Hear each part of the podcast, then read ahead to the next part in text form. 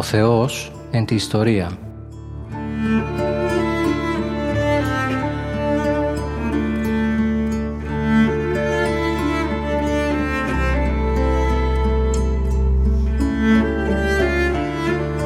Περιδιαβαίνοντας την Παλαιά Διαθήκη με τον Μητροπολίτη Γόρτινος και Μεγαλοπόλεως, Κύριο Ιερεμία.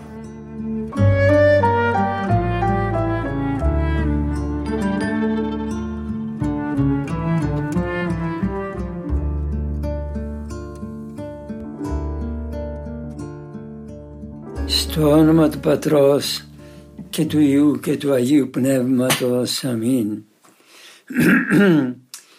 Βασιλεύ ουράνιε παράκλητε το πνεύμα της αληθείας, ο πανταχού παρών και τα πάντα πληρών, ο θησαυρός των αγαθών και ζωής χορηγός, ελθέ και σκήνωσαν εν μην και καθάρισαν εμάς από πάσης κυλίδος και σώσαν αγαθέ τας ψυχάς ημών. Αμήν. Αγαπητοί μου ακροατές, τα γενικά θέματα τα οποία θα αναπτύσσουμε στην εκπομπή μας είπαμε ότι είναι θα είναι πατερικά δηλαδή θα αναφέρονται σε κάποιον πατέρα με τη σειρά των κειμένων και θα λέγουμε κάτι γιατί όλα δεν μπορούμε να τα πούμε από το βίο και την διδασκαλία του πατρός αυτού. Και βρισκόμεθα στο πρώτο κείμενο της πατρολογίας που είναι μία ομιλία του Αγίου, Αγίου Κλίμητος Ρώμης απευθυνωμένη προς Κορινθίους. Είναι πολύ ωραία η ομιλία αυτή και γι' αυτό άνταξε στο πέρασμα των ετών και σήμερα ακόμη είναι ωφέλιμη και μάλιστα θα πω ότι σήμερα είναι περισσότερο ωφέλιμη γιατί μας συμβαίνουν τα ίδια κακά και δεν υπάρχει βάσης την οποία έθεσε ο Άγιος Κλήμης για τη λύση του προβλήματος της τότε εποχής. Και αφού λοιπόν δεν υπάρχει βάση σε αυτή η ορθή, η πατερική, η οποία είναι το Αγίου Πνεύματος χάρισμα, συμβαίνουν τα προβλήματα λέγω τα ίδια και επομένως έχουμε ανάγκη από το να μελετήσουμε καλά την επιστολή αυτή. Επαναλαμβάνω τα λεχθέντα ότι στην Κόρνηθο τη χαριτωμένη αυτή η εκκλησία και αγαπημένη εκκλησία του Αποστόλου Παύλου συνέβαιναν τεραχές μεταξύ των χριστιανών και το κακό και εντυπωσιακό συνάμα είναι ότι τις τεραχές αυτές τις δημιουργούσαν μερικοί ζηλωτές χριστιανοί. Αυτοί πάντα κάνουν τη ζημιά γιατί είναι φιλόνικοι όχι γιατί είναι ζηλωτές. Όλοι οι χριστιανοί επαναλαμβάνω πρέπει να είμεθα ζηλωτές στο όνομα του Θεού μας αλλά αυτοί ήταν και φιλόνικοι δηλαδή είχαν εγωισμό και κινούνται από ανθρώπινα κινητήρια στο ζήλο τους. Επαναλαμβάνω ότι ο ζήλος είναι θείο χάρισμα, το έχω πει πολλές φορές, και να προσευχόμεθα στον Κύριο να μας δίνει ζήλο για το Άγιο όνομά Του, να το υπερασπίζουμε όπως και για όλα τα θέσμια της Αγίας μας Εκκλησίας αλλά να, να προσευχόμεθα συνάμα να έχουμε και ταπείνωση στον ζηλωτικό μας αυτόν αγώνα ε, και καθαρά την ψυχή δηλαδή να μην επιτιθέμεθα με, με εχθρότητα εναντίον των αντιθέτων. Αυτή λοιπόν η Κορίνθη που προκάλεσε ένα μεγάλο ε, θέμα η επιστολή λέγει ότι ήταν ζηλωτές και φιλόνικοι και δημιούργησαν μεγάλο, ε, μεγάλο ε, κακό πιο κακό; Δεν υπάρχει μεγαλύτερο κακό από τον χωρισμό της Εκκλησίας. Αυτό είναι, είναι σαν να σταυρώνεις τον Χριστό. Και πολλές φορές η λαϊκή, εσείς οι λαϊκοί μας προκαλείτε σε αυτό το κακό. Τελείωσε η Ιερά Σύνοδος, η Ιεραρχία, η Σύνοδος της Ιεραρχίας τελείωσε και εκεί και το δηλώσαμε αλλά και φάνηκε από τα πράγματα ότι υπάρχει αγάπη μεταξύ των, των ιεραρχών και φαινόταν η αγάπη στην, ε, στα διαλύματα, στις συναντήσεις μας, χαιρετούμεθα με αγάπη. Βέβαια σε μερικά θεολογούμενα είχαμε τη διαφορά μας και είναι καλό να υπάρχουν διαφορές διότι δημιουργούν και επιστήμη θεολογική. Πού το είπα αυτό, ναι το είπα κάπου που το άκουσα κι εγώ από αλλού ότι αν πάμε στην Ακροθαλασσά τώρα αυτή την περίοδο της ιεραρχίας το είπα κάπως σε ένα διάλειμμα αν πάμε στην Ακροθαλασσά θα δούμε κάτι ωραία πετραδάκια έτσι πώς λέγονται αυτά τα πετραδάκια τα μικρά τα στρογγυλά και αυτά λέγω δεν ήταν από την αρχή ωραία και στρογγυλά αλλά ήταν έτσι με χμές, πέτρες άγριες τις πήρε όμως το κύμα και τις έτριψε και χτύπα χτύπα το κύμα τις έκανε ωραία.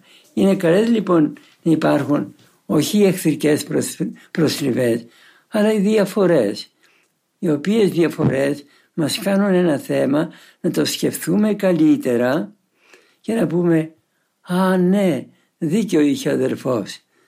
Για να πω να, να του πω αύριο πώς το είδε καλύτερα και έτσι και εμείς προαγόμεθα και το λόγο μας προάγουμε με την νέα καλή εκφορά ε, του, του θέματος που διαφέραμε πριν. Λοιπόν, οι ζηλωτές και φιλόνικοι χριστιανοί διήρεσαν την Εκκλησία του Χριστού που αυτό είναι σταύρος του Κυρίου ημών Ιησού Χριστού. Διήρεσαν λέγω την Εκκλησία του Χριστού και δεν υπάρχει μεγαλύτερο κακό από αυτό και τι ήθελαν να πετύχουν, ήθελαν να εκβάλουν τους υπάρχοντας ποιμένας και να οι λαϊκοί το ήθελαν αυτό, να εκβάλουν λέγω τους υπάρχοντας ποιμένας και να τοποθετήσουν άλλους αυτούς που ήθελαν αυτοί. Διότι αυτοί ενόμιζαν ότι αυτοί που θα εκλέξουν, που προτείνουν είναι οι καλύτεροι και όχι αυτούς που εξέλεξε η Εκκλησία. Χριστιανοί μου, τι να σας πω, να επαναλάβω τη συμβουλή που, που είπε για λύση του προβλήματος ήταν θα πω μια πρόχειρη συμβουλή αλλά δυνατή και σωστή παρμένη από τον εαυτό του, του Αγίου Κλίμαντος. Είπαμε ότι ο Κλίμης ήταν ο τρίτος επίσκοπος Ρώμης. Άλλο, άλλο όμως να το λένε για πρώτο επίσκοπο. Τι γίνεται εδώ; Και είναι οι πατέρες και οι δύο που το λένε. Ναι. Ο ένας λέγει το Κλίμεντα πρώτο επίσκοπο και ένας άλλος συγγραφεύς, ο Ανέγκλητος, το λέει για τρίτον επίσκοπο. Πώς συμβιβάζεται αυτή η διαφορά; Αυτή η διαφορά συμβιβάζεται ως εξής. Πραγματικά ο Κλήμης ήταν ο πρώτος επίσκοπος και χειροτονήθηκε από το Αποστόλου Πέτρου. Αλλά δεν ξέρω τι διαφωνίες υπήρχαν. Ήθελαν άλλοι των ανέγκλητων τα ίδια προβλήματα και εδώ λοιπόν στη Ρώμη. Ναι, ήθελαν άλλοι το Λίνο και πρόβαλαν το Λίνο ο Κλήμης παρετήθηκε υπέρ του Λίνου ενώ ήταν ήξερε ότι τοποθετήθηκε από τον Απόστολο Πέτρο παρετήθηκε υπέρ του Λίνου όταν έφυγε ο Λίνος πρόβοναν άλλον τον ανέγκλητο που είπαμε. Ναι. Και όταν έφυγε ο ανέγκλητος σε μια μεγάλη, μεγάλη ηλικία ο Κλήμης ανέλαβε το θρόνο. Και από το δικό του όμορφο ταπεινό παράδειγμα λέει ένα ρητό ωραίο που το διάβασα σας το είπα και το ετώνησα στην προηγούμενη εκπομπή αλλά επειδή ο λόγος το καλεί τώρα εισερχόμενο στα βαθύτερα της επιστολής θέλω να το πω πάλι. Λέγει λοιπόν ο Κλήμης για λύση του προβλήματος στην Κόρινθο. Τις ουν εν ημίν γενναίος. Ποιος εκ των γενναίων λέγει προτείνει οι ίδιοι επίσκοποι τους οποίους θέλουν να εκβάλουν οι ίδιοι να λύσουν με ταπείνωση το πρόβλημα. Και λέγει ποιος από εσάς είναι γενναίος στην αρετή και στη χάρη του Θεού; Υπάτω να πει ήδη εμέ στάσεις και αίρεις εάν για μένα γίνεται η διαταραχή και δεν με θέλουν εμέναν ήδη εμέ συγγνώμη στάσεις και σχίσματα λέγει εκχωρώ φεύγω άπιμη ου αν βούλεστε πάω όπου θέλε, θέλετε και ποιώ τα προστασσόμενα υπό του πλήθους. Το πλήθος ήταν το λαϊκό στοιχείο και κάνω αυτό που μου λένε αυτοί. Για να ηρεμήσει τη χριστιανή μου κατεβαίνω από το θρόνο μου, χάνω το θρόνο μου και πάω σε μια γωνιά, σε ένα μοναστήρι, σε μια τρύπα γης μόνον λέγει ο Κλήμης το πίμιον του Χριστού ειρηνευέτο. Αυτό αν το κάνει κανείς, τούτο εάν ποιήσεις, εάν ποιήσει κανείς, τούτο ποιήσεις, ε, αυτό μέγα κλί, κλαίος εν Χριστώ περιποιήσεται. Θα αποκτήσει μεγάλη δόξα από το Χριστό και πας τόπος δέξετε Αυτόν και όλοι θα Τον δεχθούν με αγκάλασμα, με χαρά, με ταπείνωση σαν Άγιο. Λοιπόν, επειδή ήταν πρόσφατο το δικό του παράδειγμα, προτείνει αυτό, αλλά μ, με συγχωρείτε Άγιε Κλίμεντα, όπως λέγει και ο πατρολόγος Παπαδόπουλος, αυτό δεν είναι λύση του προβλήματος. Εδώ πρέπει να δώσουμε στον άλλο να καταλάβει που το λάθος του. Γιατί θα έρθουν άλλοι παγιά σε μια αμέσως μετέπειτα εποχή οι λαϊκοί άλλοι και θα επαναλάβουν πάλι το ίδιο. Πρέπει να χαράξουμε μια γραμμή πια. Η Εκκλησία στερεώνεται, ήταν στερεά πάντα η Εκκλησία, η Εκκλησία στερεώνεται και, και πρέπει να, να βηματίζει να, να στερεώνεται επί ισχυρών βάσεων. Δεν μπορεί ο κάθε λαϊκός να κάνει ό,τι θέλει. Δεν μ' αρέσει εμένα αυτός. Αν αυτός προέρχεται από άλλους λαϊκούς, ναι. Αλλά αν αυτός ο ιεράρχης έρχεται από την Εκκλησία, δηλαδή από απόφαση των ιεραρχών, της ιεραρχίας, οπωσδήποτε αν δεν σου αρέσει, αν δεν σου αρέσει θα τον δεχτείς. Αν δεν το δέχτεις πήγαινε σε μια άλλη Μητρόπολη και κατοίκησε. Αλλά όχι να προκαλείς ταραχές στην Εκκλησία.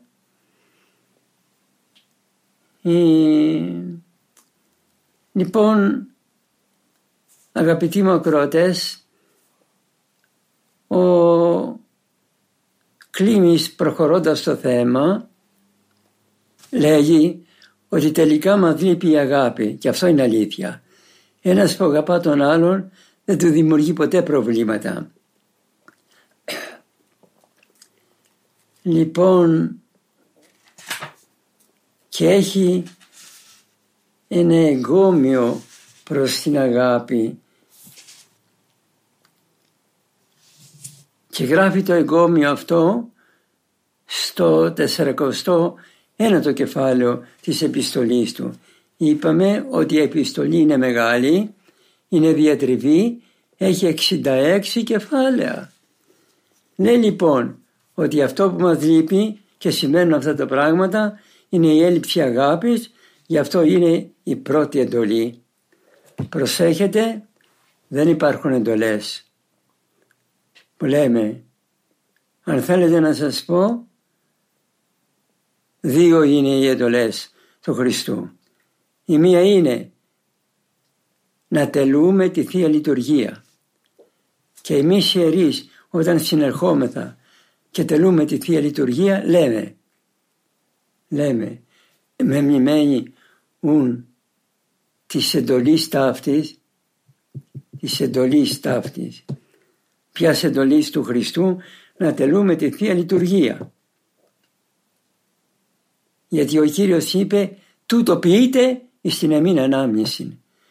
Αυτή είναι η μία εντολή να τελούμε τη Θεία Λειτουργία και η άλλη εντολή που την είπε καθαρά εντολή γιατί είπε το ρήμα εντέλουμε ταύτα εντέλουμε ημίν σας διατάσσω ή να αγαπάτε αλλήλους.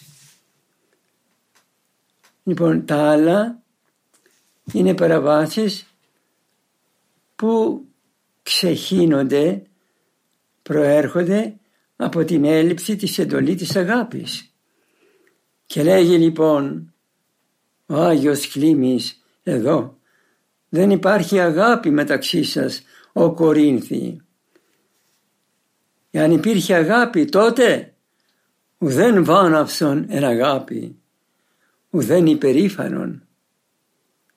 Οι στάσεις που προκαλείται είναι μία βαναυσότητα, κρύβει υπερηφάνεια μεγάλη αλλά εν τη αγάπη τη πραγματική του Χριστού ουδέν βάναυσον και ουδέν υπερήφανον.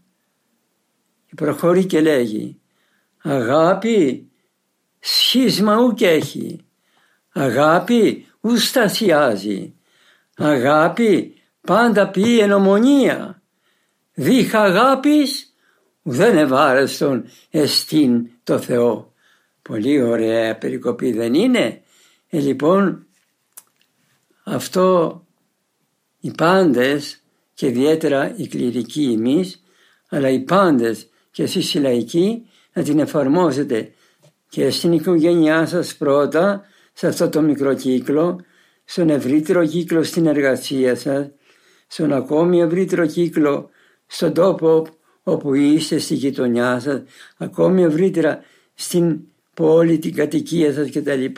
Και πάντα στην ζωή σας, στη ζωή μας αγαπητοί μου να έχουμε την αγάπη. Και όταν καταλαβαίνουμε ένα πράγμα είναι μεν σωστό αυτό που σκεπτόμεθα αλλά δεν κρύβει αγάπη να το αφήνουμε μέχρι ότου καθαρθεί ο Θεό η καρδιά μας και να προσευχηθούμε στο Θεό να μας καθάρει την καρδιά για να σκέπτεται και να ενεργεί εν αγάπη. είναι μερικοί ζηλωτές, δημιουργούν από ένα πείσμα δεν θα του περάσει.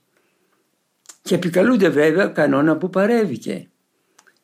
Και επικαλούνται ας πούμε διατάξεις και προηγούμενα παραδείγματα πατέρων τα οποία παρέβησαν. Αλλά αυτά όλα η επίκληση των διατάξεων των παραδειγμάτων κρύβει ένα παλαιό μίσος που είχαν εναντίον του. Και τώρα που αυτός έσφαλε τον πιάνουν από το αυτή εδώ σε έπιασα, σου βάνω το κεφάλι κάτω, παίρνω και μία πέτρα και στο σπάω το κεφάλι. Πραγματικά ήταν παραβάτες, αλλά η επέμβαση δική μου, η ενέργεια η δική μου δεν προέρχεται από αγάπη. Και επομένως ουδέν ευάρεστον εστί το Θεό άνευ αγάπης. Λοιπόν, αγαπητοί μου, η επιστολή αυτή του κλίμεντος προς Κορινθίους Ρώμης είναι γεμάτη από, από διαμάντια. Τι πρώτο και τι τελευταίο να αφήσουμε. Ε, περιγράφει κατά πρώτον, περιγράφει κατά πρώτον τα συμβάντα στην Εκκλησία. Λέγει επιγέρθησαν, δηλαδή εξεγέρθησαν οι άτιμοι επί τους εντύμους. Κάτι παλιό παιδά να το πω εγώ. Ανόξι, ανόξι. Και μέσα γίνεται Θεία Λειτουργία. Και μέσα γίνεται χειροτονία. Κατέρχεται Πνεύμα Άγιον. Και, και γίνεται δηλαδή γίνεται μυστήριον ιερών. Ω νόξι, να μην πω και λέξεις χρές που λέγανε απ' έξω. Και επιγέρθησαν οι άτιμοι επί τους εντύμους. Ομολογών ταπεινώσει ενώπιον όλων σε ραδιοφωνικό σταθμό για να με συγχωρέσει ο Θεός εξομολογούμενος ότι υπήρχαν περιπτώσεις ότι και εγώ παρασυρώμενος βέβαια γιατί άλλο με έμαθε η μάνα μου άλλο χριστιανισμό, άλλη πνευματικότητα με έμαθε η μάνα μου ε, που άναβε το καντήλι και θυμίαζε άλλη πνευματικότητα είχε. Λοιπόν ε, εξομολογούμε ότι και εγώ παρασύρθηκα σε τι αυτά κινήματα και ήμουν και εγώ από τα παλιόπαιδα και ήμουν και εγώ από αυτούς που οι άτιμοι επιγέρθησαν εξεγέρθησαν εναντίον των εντύμων. Οι άδοξοι, ας με συγχωρέσει ο Θεός, με την προσευχή σας. Οι άδοξοι επί τους ενδόξους. Οι άφρονες επί τους φρονίμους. Οι νέοι επί τους πρεσβυτέρους. Γι' αυτό είπα παλιόπαιδα. Νέοι να τα βάλεις τώρα με ένα γέροντα επίσκοπο. Δεν τρέπεσαι τα γένια του. Δυο πιθαμές γένια έχει. Δεν τρέπεσαι να τα βάλει με τον επίσκοπο. Λοιπόν, η κατάσταση αυτή, για να σταματήσω εδώ γιατί έχει πολλά παρακάτω, η κατάσταση αυτή κατά τον Άγιο Κλίμεντα θα διορθωθεί με τη μετάνοια. Με τη μετάνοια όλων, αλλά ιδιαίτερα εκείνων που προκάλεσαν το κακό βεβαίως. Και η μετάνοιά τους να μην είναι με λόγια, αλλά με έργα. Δηλαδή με υπακοή, με φιλοξενία, να καλέσει αυτόν που πίκρανε να του κάνεις ένα τραπέζι και ενώνει το τραπέζι αυτή η αγάπη. Με ταπείνωση και τελικά που θα τον απτύξει το κεφάλι αυτό με πειθαρχία στην εκκλησία. Ό,τι απεφάσισε η ιεραρχία. Λάθος και λέγει ο Χρυσόστομος μου είναι προτιμότερο να ακολουθώ τον λάθος παρά την αλήθεια αλλά μακριά από την Εκκλησία. Θα σας ευχαριστώ που με ακούσατε. Η Παναγία να σας ευλογεί.